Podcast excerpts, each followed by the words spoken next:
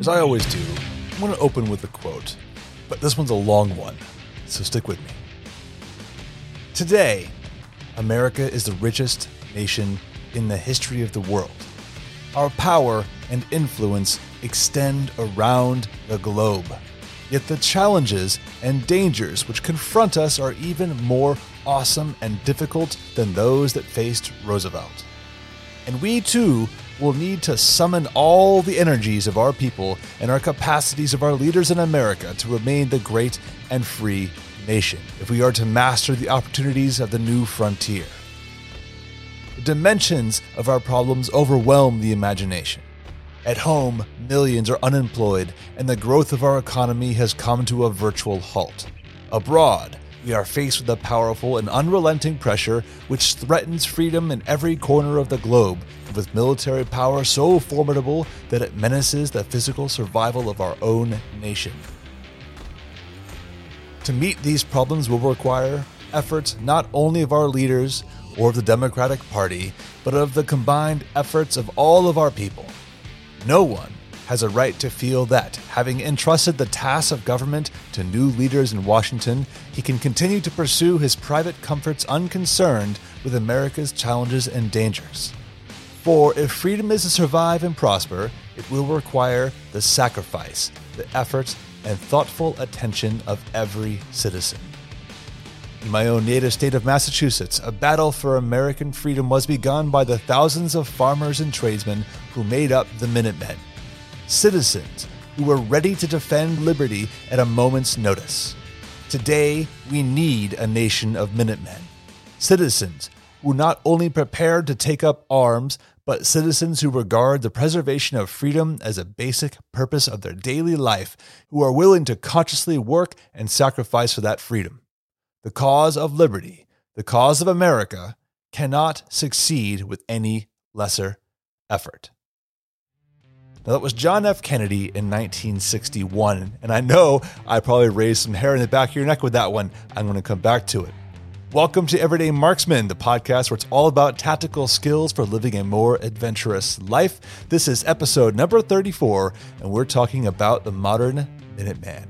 I'm your host, Matt Robertson, former military officer turns tech sector corporate grunt, competitive shooter, outdoorsman, all round nerd, and your friend. Now, I opened this episode with a 1961 quote from John F. Kennedy. A lot of people in the shooting community latch on to only a piece of this quote, and it's the part about needing a nation of Minutemen. Let me, let me read that one again.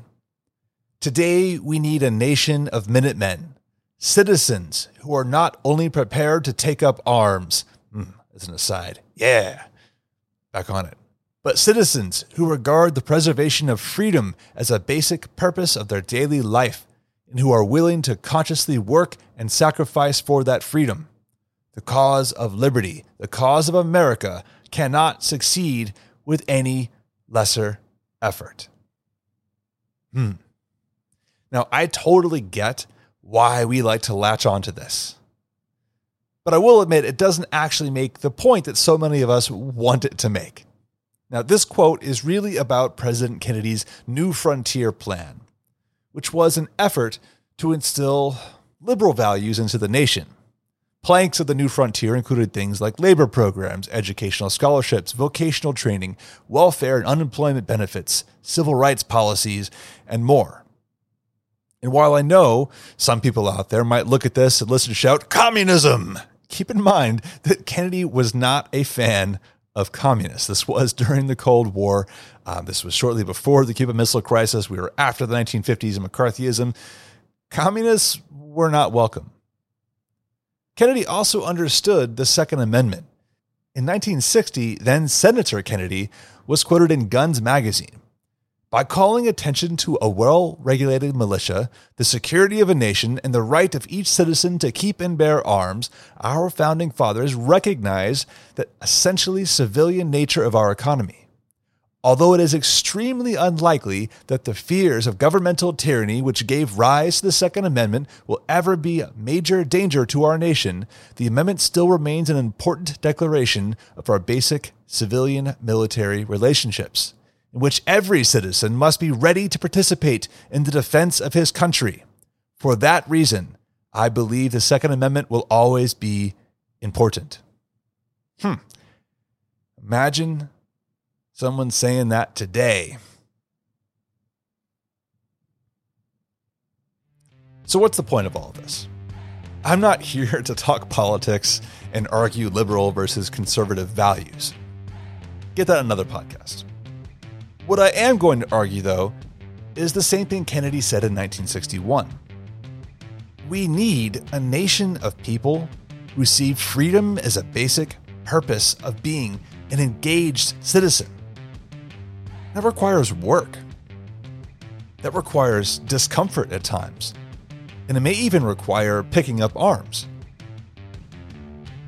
In the long term, maintaining freedom comes with costs. And while you and I may love our individual liberties and promote the rugged individual as an ideal, we have to acknowledge that we can't do it alone. This willingness to set aside some measure of individualism in favor of promoting the goals of the group is why anarchists and, frankly, communist groups in the US have been so successful.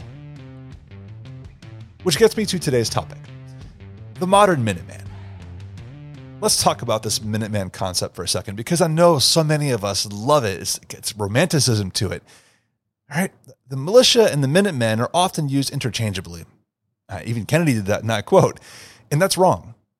You see, the militia was a body of the people committed to taking up arms in times of need. Militia service was often required of every able bodied male from the ages of 17 to 45 or whatever the militia code says now. The Minutemen were different. They were a subset of the militia. They were younger, faster, stronger, more motivated, and they kept their equipment ready for a moment's notice. In a way, you could think of it like an 18th century QRF. Each one was selected out of the militia because of these attributes. And more importantly, they were volunteers. I suppose you could think of the Minutemen as a type of Revolutionary War Special Operations Unit. Now, this wasn't a new concept, though. Massachusetts has logs of training Minutemen going back as far as 100 years before the American Revolution. They didn't call them Minutemen at the time, but the idea was the same. You had a corps of highly committed, highly capable citizens who were ready to walk out the door with their equipment and take up arms and defend the community. And while they would do that, the rest of the militia could grab their gear and catch up. But it was the Minutemen who were the elite. Now, I want to draw your attention back to some of those qualities that I mentioned faster, stronger, motivated, equipped. I know I mentioned young too, and they were typically younger than 25, but let's ignore that for now. The everyday marksman is built around promoting these ideals. To be honest, equipment is the easy part of this. It's far more difficult to be motivated, stronger, and faster than the next guy, not to mention being a good shot. This is why I talk about putting in the time and practice for your craft. This is why I want people to learn survival skills and communication and tactics. Build up your base of fitness so that you are physically and mentally equipped to handle the stresses of hard times. Doesn't just mean combat, I mean hard times. We all need to work on developing our mindset so that we do not quit and we see things through until the job is done, till our knuckles are bloody and our faces are red. Perhaps even more challenging is finding others around you to do the same. You know, I ran a poll within our community, the Marksman's Quarter, about the percentage of neighbors that our members would trust to back them up in difficult times. How many would you guess? 10%, 20%, 50%? How about you? For me, I'd guess about 20%. But the community average was just 6%. 6% of our members, sorry, let me rephrase that one. Of all of our members who answered this poll, they would only trust about 6% of their neighbors to help them out in a pinch, to to guard the community if the riots were outside the door. And nearly every answer that was higher than 1% had to do with neighbors that were former military, law enforcement, or something like that. Now, this, this is the problem. A modern Minuteman is no good by himself. By himself, he's seen as a kook, a ne'er do well. And even a handful are seen as violent ruffians up to no good. But if you have a community of them, the message starts to change. For better or worse, people are easily swayed to go along with what they see going on around them. Now, I know you've seen this lately in the news with these riots and protests going on, and it seems people who are otherwise normal to us are suddenly doing and saying things that you never would have imagined before. And the reason is because they see others around them doing the same thing and they want to fit in. This also applies to positive qualities, though. We need to set a better example. Start off by setting it for yourself, then your family, then your neighbors. Encourage them to do the same. This is not going to be easy. And I know, I know what every one of us is worried about. I remember the protests in January in the capital of Virginia. It was 20 to 50,000 armed protesters there who left that place spotless when they were done and nothing happened. No windows were broken. Nobody was arrested. Nobody was hurt. It was a truly peaceful protest. It was a textbook definition of a peaceful protest. And yet, everyone there was called an extremist. The media could not say the word extremist or racist enough in reference to a very diverse crowd who was there in support of their rights. And yet, what you and I see today is peaceful protests are anything but. And they're praised for it. This is not going to be easy. Kennedy was not wrong about needing a nation of Minutemen. When the liberty minded grow too complacent, the agents of tyranny will take root. And make no mistake, this is not some new phenomenon. The, the tactics we're seeing employed across social media and the streets are no different than what we saw in the Russian Revolution, the Salem witch trials, or any other event where someone with an agenda convinced the mob that something was in their best interest. Commitment to freedom is about more than buying guns. It's about civic engagement. It's about being part of the process. And all of us, me included, need to put the needs of the nation before our own personal goals, whatever that means to you.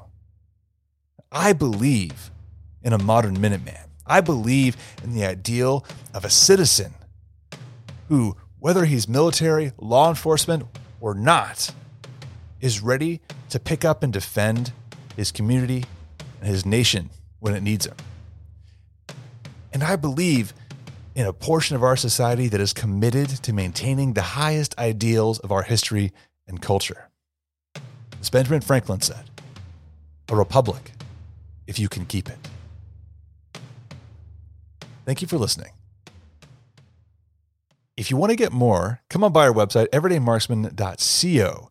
If you're looking to join a community of Minutemen, a community of marksmen just like you, people who are really committed to becoming better, better, better fathers, better citizens, better fitness, better marksmen, then come on by the website. We have an awesome community set up, the Marksman's Quarter, and you can get to it at community.everydaymarksman.co. Though, if you don't get an invite from our existing members, you can sign up for a waiting list and you will get one from me. I hope to see you there. In the meantime, take care of yourself. I'll talk to you next week.